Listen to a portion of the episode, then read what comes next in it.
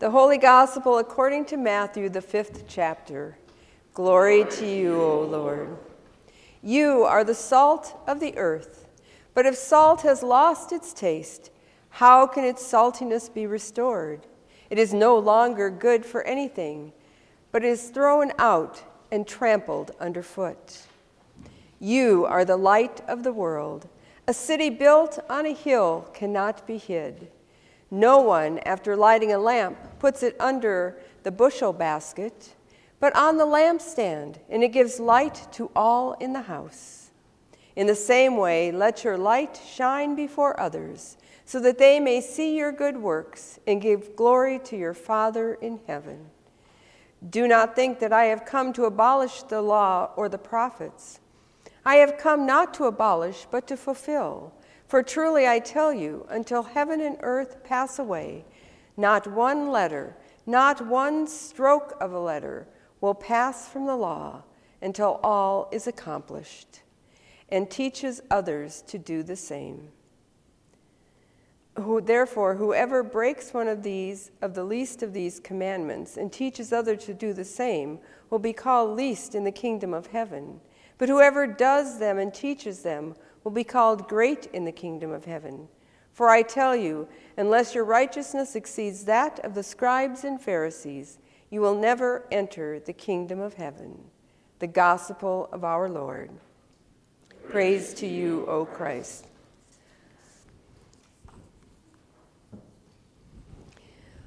Well, today in our gospel, Jesus is just beginning his ministry. He has called his disciples he is beginning to get people's attention, and crowds are starting to follow him. He realizes that he has much to teach his disciples. So he takes them up on a mountain where he can share some thoughts with them. Jesus begins by telling them that they are the salt of the earth. Salt is a very important thing. We all need salt in our bodies to be healthy. And in Jesus' time, that's how they preserved their food, with salt. If they didn't have salt, much of their food would have rotted. The disciples understand the importance of salt, but I'm not sure that they understood how they were to be like salt. Jesus was sent by God to this earth to preserve what God had created. God saw how people were abusing what had, He had given them. They had forgotten that all they had belonged to God, and they were acting as if they were the ones who were in control. They created unfair laws that excluded some people. They treated each other badly and oppressed anyone who disagreed with them. They twisted the laws God had given them in such a way that it suited their own purposes. Jesus paid a high compliment when he told the disciples that they were the salt of the earth. They were the men Jesus had handpicked to bring back God's law to the land and to free those who were suffering. But the disciples had no time to bask in those words that Jesus bestowed on them. They had work to do. They had no idea how short of time they would have with Jesus and how much they had to learn. Jesus went on to tell them that they were the light of the world. They were to take that light and shine it so that everyone could see what they were doing in God's name. There was no time to keep the light Jesus was shining on them to themselves. They were to take that light and shine it out for all to see. That light would shine a path that would lead people to God. So, do you suppose the disciples realized what a huge task they had ahead of them when they took on being the salt of the earth and the light of the world? I bet they had no idea what an important and difficult task they would take on as they traveled with Jesus. Jesus, calling people to be the salt of the earth and the light of the world, didn't end with those early disciples.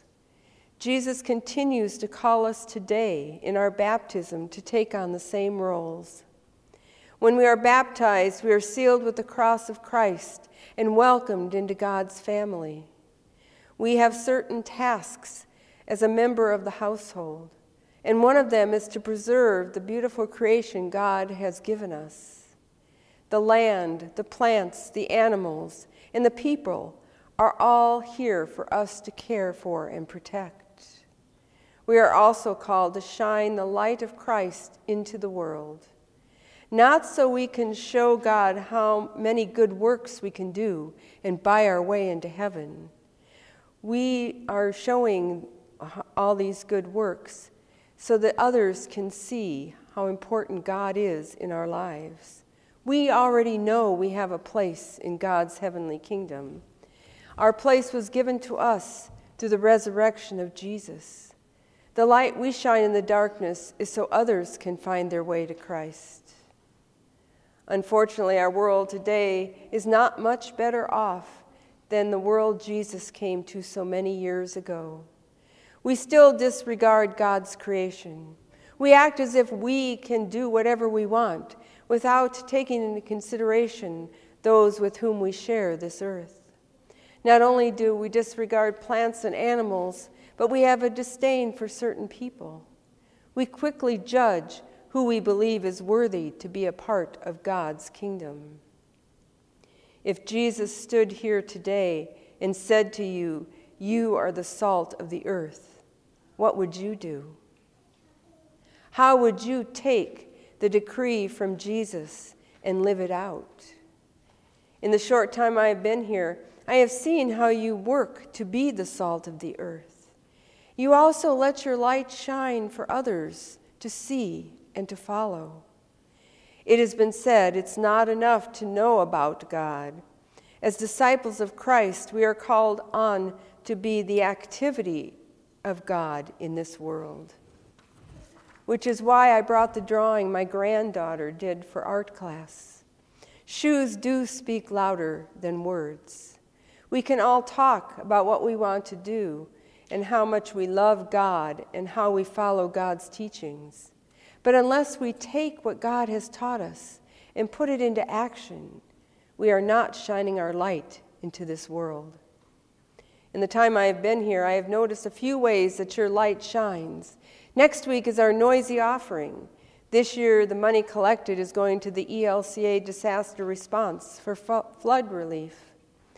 What I like most about the ELCA disaster response is that 100% of what we give goes towards flood relief.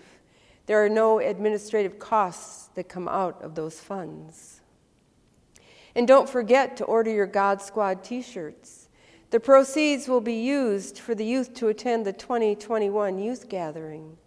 This is an excellent opportunity for our youth to be strengthened in their faith and to find new ways to go out and be the light of the world. And how about feeding the children? What a wonderful opportunity for us to help our children with the food that they need for the weekend when they do not have the school providing them lunch and breakfast. It's hard to imagine that we face hunger issues here, but we do. These children are counting on us to help them. My only concern is what will happen this summer when school is not in session and they still don't have adequate food. Can we find ways to make sure these children have food to eat during the summer? I don't have any ideas right now on how to make this happen, but maybe together we can find a way to keep the light shining for these children all summer long. If you have any di- ideas, you can talk to me or Rebecca. Or if you have any other ideas of how light of this church building can shine out into the world, just let me know. Jesus has called us to be the salt of the earth and the light of the world. So let's make our shoes speak louder than words. Amen.